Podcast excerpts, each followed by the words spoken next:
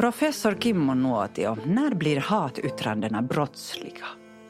Jo, så alltså vi har vissa paragrafer i strafflagen som egentligen definierade när det blir brott. Alltså vi tillämpar alltid ju brottsrekvisit och till exempel just i den där paragrafen om hets mot folkgrupp sätts vissa villkor för det här. Så typiskt gäller det om det där att man har spridit bland allmänheten information eller åsikter som egentligen där man hotar en viss grupp eller gruppen förtalas eller smedas på grund av ras, hudfärg eller någon annan liknande egenskap. Så att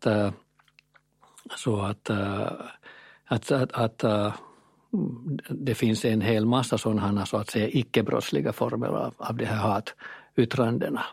Så i grund och botten har det ju handlat om det här så att säga just det här rasgrundade hatyttranden.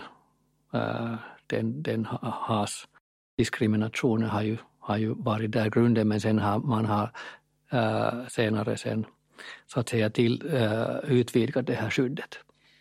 Vad borde man göra om man träffar sånt eller blir ett mål för sånt eller hatretorik?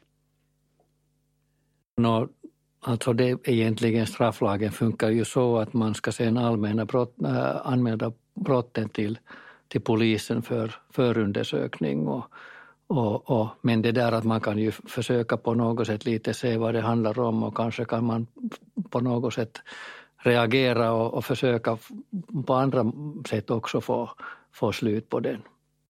Har hatretoriken blivit mer allvarlig på senare år? Det är jättesvårt att säga. Alltså jag tror att med de här sociala medierna så det har ju säkert blivit, alltså åtminstone så vi får veta om det där mycket mera. Alltså troligen har man nu alltid haft ganska mycket det där, men så att det sprids mycket effektivare. Men kanske under just de senaste åren så jag tror nog att det har lite så att säga tillspetsats.